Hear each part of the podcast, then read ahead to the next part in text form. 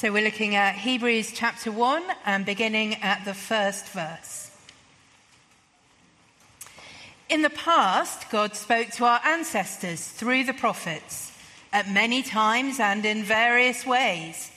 But in these last days, he has spoken to us by his Son, whom he appointed heir of all things, and through whom also he made the universe. The Son is the radiance of God's glory and the exact representation of his being, sustaining all things by his powerful word. After he had provided purification for sins, he sat down at the right hand of the majesty in heaven. So he became as much superior to the angels as the name he has inherited is superior to theirs.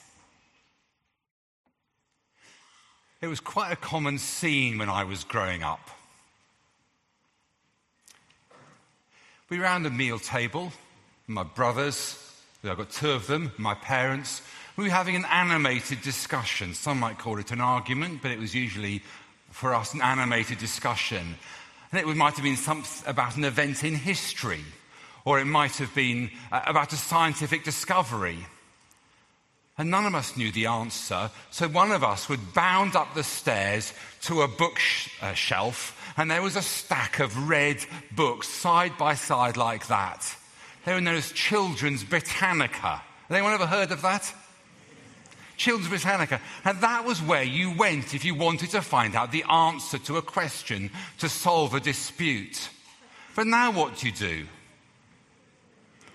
You Google it, don't you? You go to your phone and you Google it.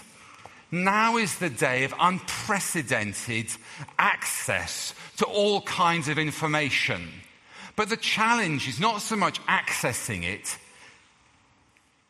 is how do I know it's true? How do I know it's the authoritative voice that I'm hearing? Is that fair? So I thought I'd try an experiment. I did in preparing for this. Who knows what ChatGPT is? Do you all know? It's like an artificial intelligence. It searches the web and you can have a conversation with it. So I tr- asked ChatGPT this question Where can I find the most authoritative voice? I won't give the whole answer, it's quite a long answer. But this is what it said.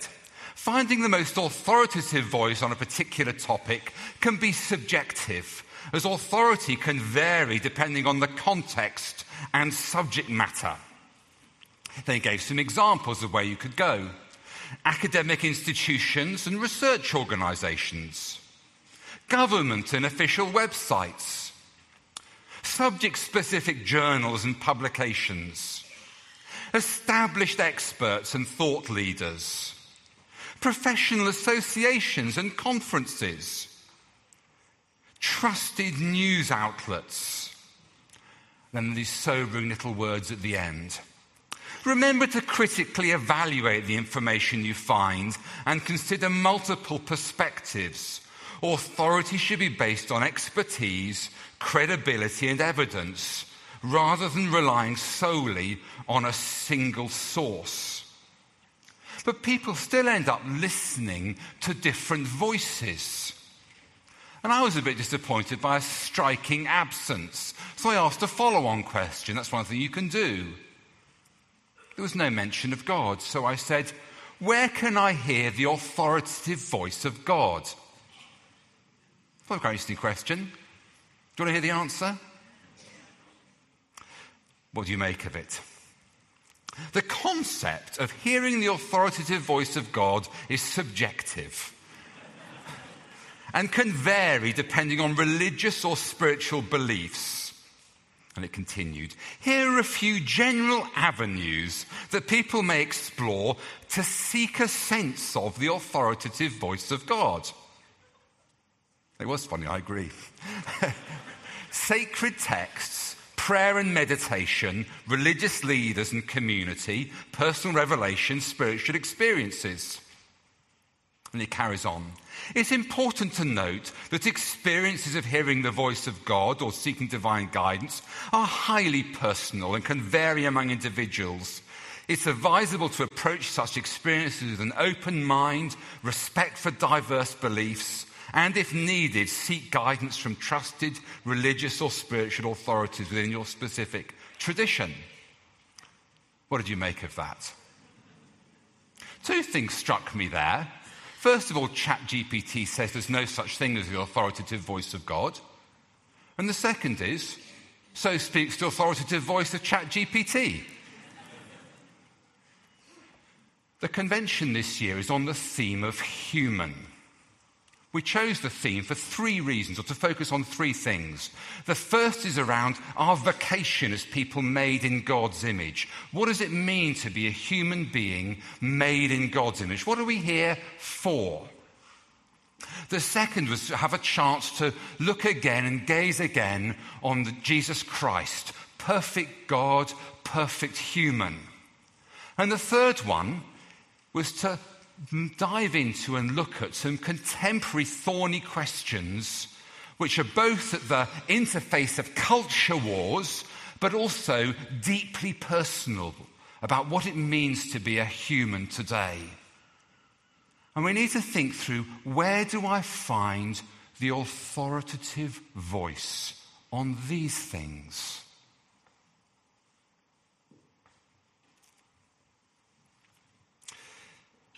The striking thing, of course, is that these questions around this are ravaging our culture and they're ravaging the church. Just, I only say I'm a Church of England ordained minister, and you know what I mean. And in our evening celebrations, we're looking at the opening letter, uh, opening chapters of Hebrews, the book of Hebrews. If you've got a Bible accessible, it would really help me if you've got it open or got your phone. Don't look at ChatGPT, but get your phone out and find the Bible passage. Hebrews chapter 1, verses 1 to 4. Just a few things at the start, just by way of introduction to the letter as a whole. Who wrote it? Short answer, we don't know. Historically, people thought it was Paul, but the style is different. It doesn't say it's by Paul. Others have said perhaps it was Apollos. We don't know for certain. When was it written? Again, we don't know for certain. Some people have said the, the, key moment in the first century was the destruction of Jerusalem in AD 70, and you might have expected for um, people to have uh, left there, if you like, um, signposts that in fact this was, that Hebrews was before or after this destruction within the text itself. Scholars debate, but it seems there's no watertight answer. Happy to pick up on that afterwards if you'd like to. Who is it to? Well, again, we don't know exactly, but it does look like it's to Jewish believers because of the way um, the whole argument of the letter goes or the, the book goes. They're struggling with a commitment to Christ. There's pressure from the outside. They've had plunging of their goods, confiscation of property. They're struggling to meet together, and it wasn't just because of COVID. And, and they're waning in their zeal for Christ. There's an inward waning. They're in danger of heading away from Christ. Of course, that's a constant danger in every age. Don't know where you are with the Lord, as it's what's brought you here this evening, whether you're on fire for the Lord or drifting a bit or meandering or struggling. What is it? I've sometimes used the word letter. It actually isn't technically a letter at all, though it's sometimes described like that. At the end of it, in chapter 13 and verse 22, it describes itself as a brief word of exhortation. Now, I would say that Hebrews is not very brief. But nonetheless, for them it was brief. In many ways, it's a bit like a written sermon. And our passage this evening speaks very directly into the question of where can I find the most authoritative voice? It's an extraordinary opening. It's actually one sentence. It's beautifully structured, it's attention grabbing, the repeated sounds. And it begins in verses 1 and 2 as follows. And what I want you to do is I read this out, if you've got a Bible in front of you, or I hope it'll appear on the screen behind me, is listen carefully and think what are the contrasts that are here? And what is the same? Okay, you got that? Here we go. Verse 1. In the past, God spoke to our ancestors through the prophets at many times and in various ways. But in these last days, He's spoken to us by His Son. Contrasts? First one is about time. Did you notice that? It was in the past and then in these last days. The Jews of that day divided history up into two halves. There was the age of promise and then the age of fulfillment when the Messiah had come on the scene. And the dawning of this new age is the last days. It's not some very, very, very end point. It's these last days when the Messiah has come on the scene. Actually, we divide time up into two, don't we, with BC and AD. At least we used to. Now changes for some people. What about the audience? Did you notice the contrast in audience? It was to our ancestors, and now it was to us. There's something uniquely privileged about us. We're in these last days, and the God is speaking, has spoken to us. Significant moment. But you also know the contrast in the ways of speaking. So it was back then in the past, our ancestors, in many times and in various ways through the prophets. You go back to the Old Testament, and if you read the prophets, in many ways it's describing actually the whole of the scriptures, what Hebrews is doing here. There are many different ways in which the prophets spoke. There were direct oracles, there were visions that were reported, there were songs like lament songs. But perhaps most striking of all is this thing where the prophets embodied in themselves the message they were trying to say. Some very curious kinds of things. So the prophet Ezekiel, do you remember the prophet Ezekiel? He had a job to do. He had to model the siege of Jerusalem. So he created this model of a siege. And he was to lie down on his left side for 390 days. That's still kind of September 24, if you imagine. And that wasn't enough. He then to lie on his right side for 40 days. Dramatic sign acts. Or Isaiah. If you look tucked away in this very long book of Isaiah in the Old Testament, Isaiah chapter 20, you see Isaiah is told to go around, and you'll be relieved it's not been true, I've not been asked to do this, stripped, naked, and with buttocks bared. It's true.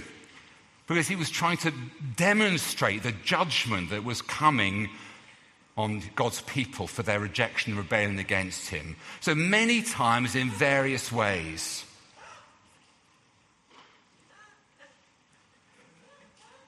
But now he's spoken in one who is a son and through a person. So those are some of the differences. What did you notice about what was the same? God has spoken. It's the same God, the same action.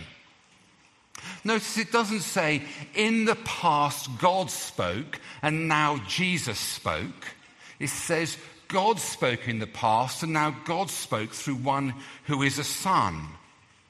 It was true he spoke through Jesus, but that's not the point. Rather, it's the very same God who spoke in the past to our forefathers and spoken in Jesus. Why does he make this point? Is because though they are believing in Jesus, they are still believing in the same God as they did before. Don't walk away because you're still believing the same God who's now spoken through one who's in a son. They've not gone to worship another God different. This is still the same God. There is continuity between them. They are still affirming and able to affirm this same story. Hear, O Israel, the Lord our God, the Lord is one. And on that regard, we shouldn't really overplay the contrast Because it says, I don't know if you remember back to the verses you've got in front of you, it said, but in the many English versions, but in the last days he's spoken to us through his son. The but's not there in the original. It's, it's trying to capture something of the contrast. But actually, there's amazing continuity. Because all through Hebrews, God is said to still speak through the words of the Old Testament scriptures. Matt has given you a task, which is to go and take a photo of yourself in the mirror. When I was a little boy or at school, sometimes the teacher would say, You can have a Mars bar if you dot, dot, dot. The first person who comes to me and shows me or tells me where in Hebrews God the Father speaks through the Old Testament scriptures, God the Son speaks the Old, Old Testament scriptures, and God the Holy Spirit speaks through the Old Testament scriptures, I'll get you a Mars bar. Because all God is said to still speak through the Old Testament scriptures. Of course, we need to understand them correctly, but it's still God's contemporary word. We should never walk away from it. So you've got that picture. God has spoken. This is a climactic moment in history, and He's spoken through one who is a son. Okay, little task for you. Who am I talking about here? Don't shout out. Your task is to put your hand in the air and you're confident that you think you know. Okay? I won't count you out if. You Are you ready? Chat show host. African American. One commitment, very well done, gone early. Overcome adversity. Confession. You have no idea. Or you just don't want to be brave. You're asked to put your hands in your air, you know, this isn't just me talking. Confessional approach. Harry and Meghan. Do you mean you, so who doesn't know? Who is it? Oprah Winfrey. Okay, good one. You're getting the hang. That was a bit feeble, I have to say. Ready for the next one? Who am I talking about? Cricketer. Inspirational game changing, leader, entertainment loving, gutsy. Any ideas? I heard Freddie Flintoff here is a good answer, but Ben Stokes was the right answer that I was thinking of. Very well done. But did you notice there was no name mentioned, but a few words, a few phrases paint a picture? And it's exactly the same here. The preacher unpacks one who is a son with seven phrases. And we're going to dive in for a few minutes just at each one of these to paint this picture and get this amazing picture. No name is given, do you notice? But we know who it is one who is a son. First of all, whom he appointed heir of all things. I hope you've made a will. When you make a will, you have to think out who's going to be the beneficiary. Often have multiple beneficiaries. But here there is only one beneficiary. He's appointed heir of all things. It's an interesting word, appointed heir. It's not that it was just his by right. It echoes back to the Old Testament, to Psalm 2 and verse 7. And there in Psalm 2 is a coronation psalm it says, I will proclaim the Lord's decree. He said to me, You are my son. Today I've become your father. Ask me, and I'll make the nations your inheritance, the ends of the earth your possession.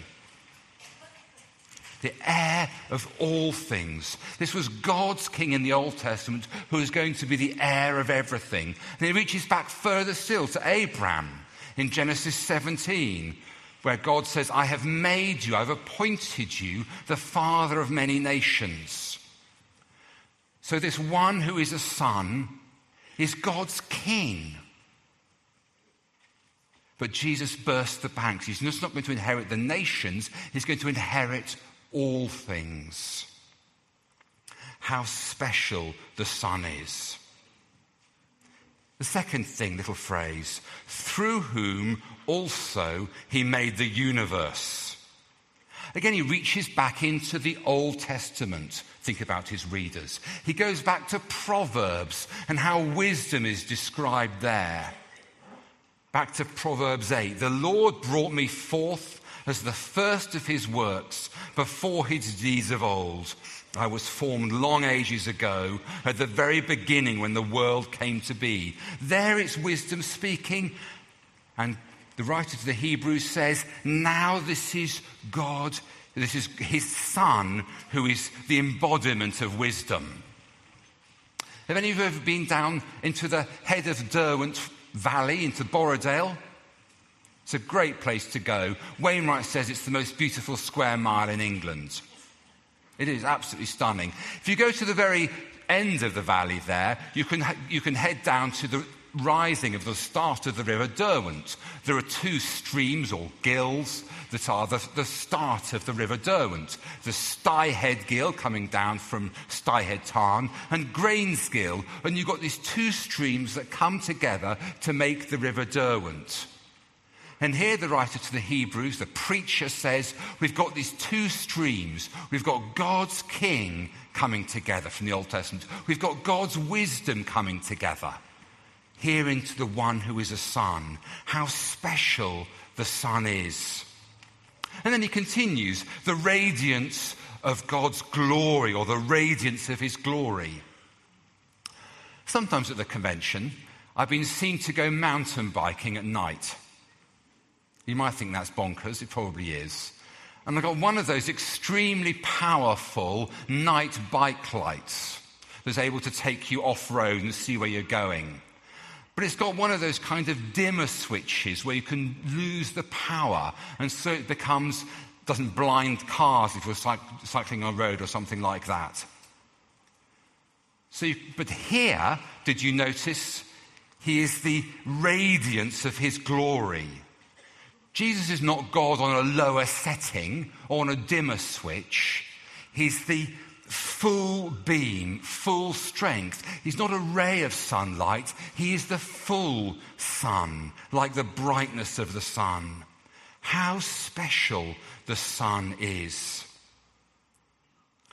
And there's a fourth thing that you notice the exact representation of his being.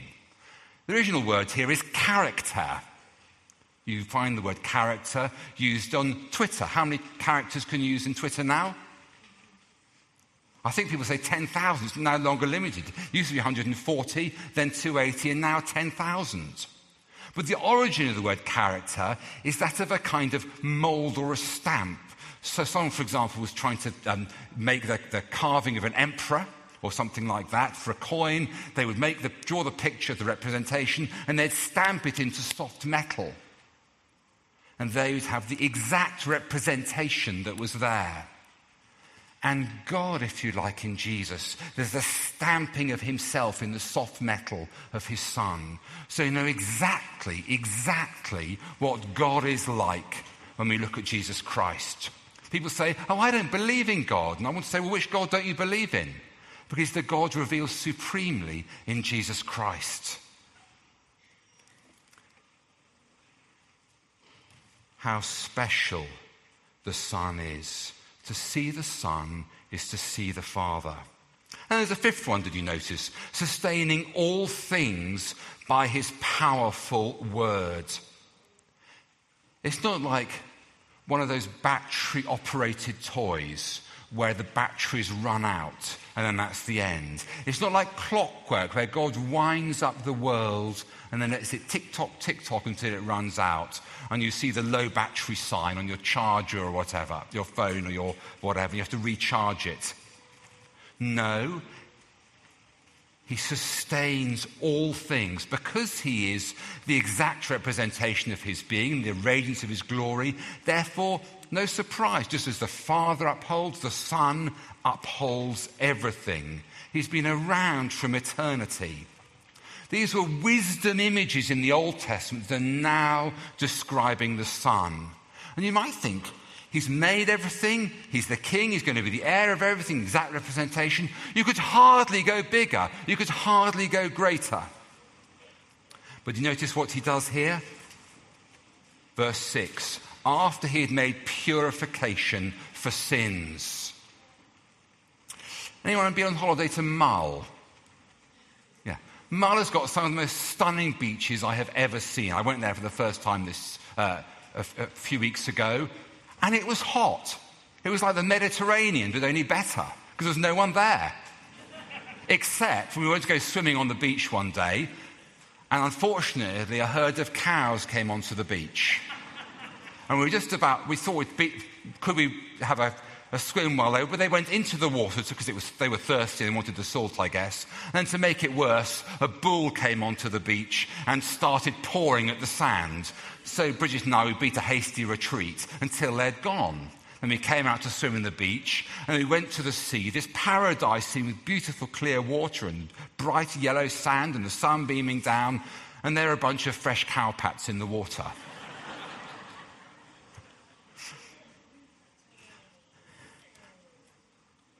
The Bible talks about sin in different kinds of ways. It can be rebellion against God, it can be falling short of God's glory, or it can be defiling something, dirtying something, like the cowpat in the water. And he's cleansing. In the Old Testament, it was a tabernacle. It's also that because of the actions of sinful people. And here, the, the one who is a son made purification for sins. He dealt with all of our sins, cleansing, a bit like the tide that washes away the cowpats. He's not just the heir, not just the creator, not just the shining of God's glory, not just the imprint of his being, not just the sustainer, but he brings cleansing.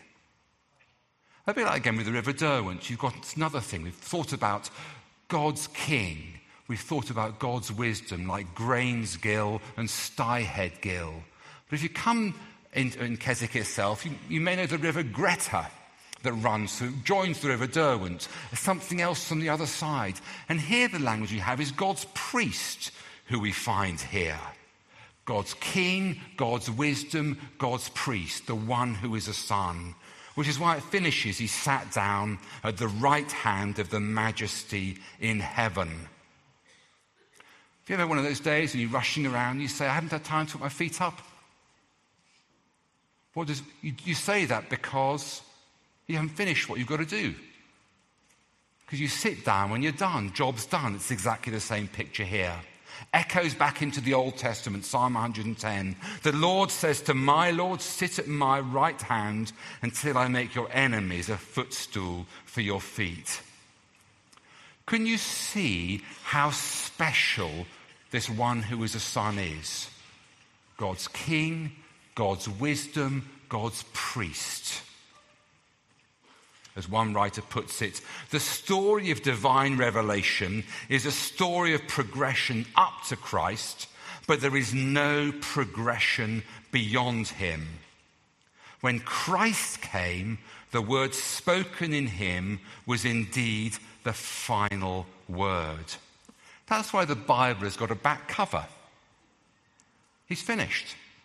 God's spoken. He has said what he needs to say.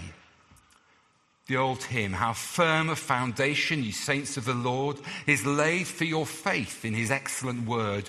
What more can he say than to you he has said, you who unto Jesus for refuge have fled? Or another song we're going to sing at the end.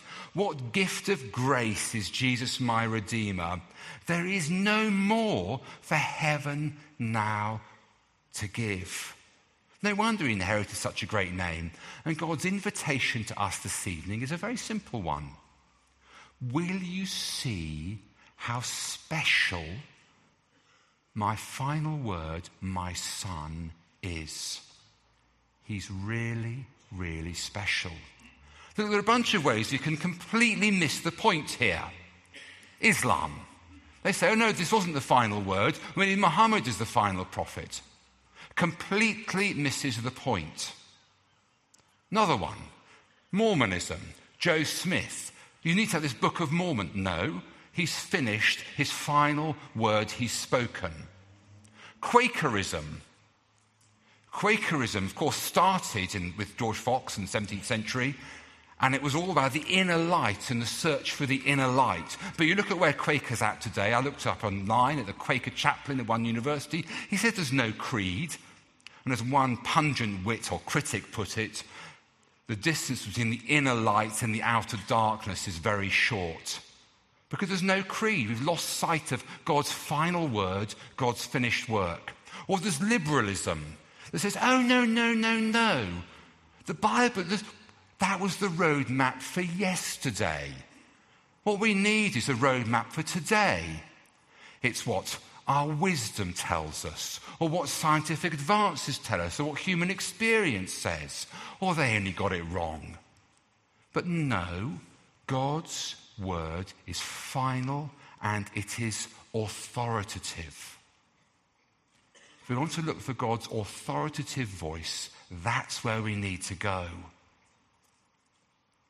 And so we're thinking how special the Lord Jesus Christ is. How special. So, how are we going to make that ours? God's, His Son, His final word. Well, I wonder, when you hear of talk of an heir or of a will, think of the Son his Son, the heir of all things, and breathe a word of thanks. When you feel the warmth of, it will sometimes sunshine will be here, when you feel the warmth of the sun on you, you think, Lord Jesus, thank you, the, the radiance of God's glory. When you get a coin out of your pocket to pay for something, thank you, Lord, that you are the exact representation of your Father when you wash your hands, think of the one who's made purification for our sin and sat down, job done.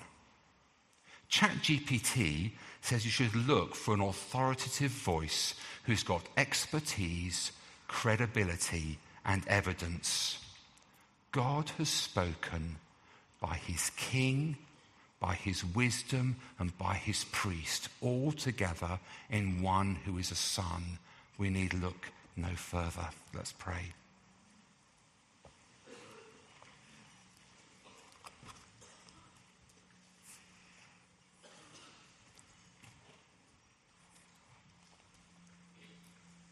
Just a moment of quiet to pause and reflect. To th- whether we really have seen how special God's Son is how special that final word is based on his finished work of making cleansing. Lord, we do want to thank you. Open our eyes, Lord. We were praying we would see Jesus. Lord, over this night, this week, we would see Jesus Christ and listen to his authoritative voice because you've spoken in one who is a son. Thank you. Amen.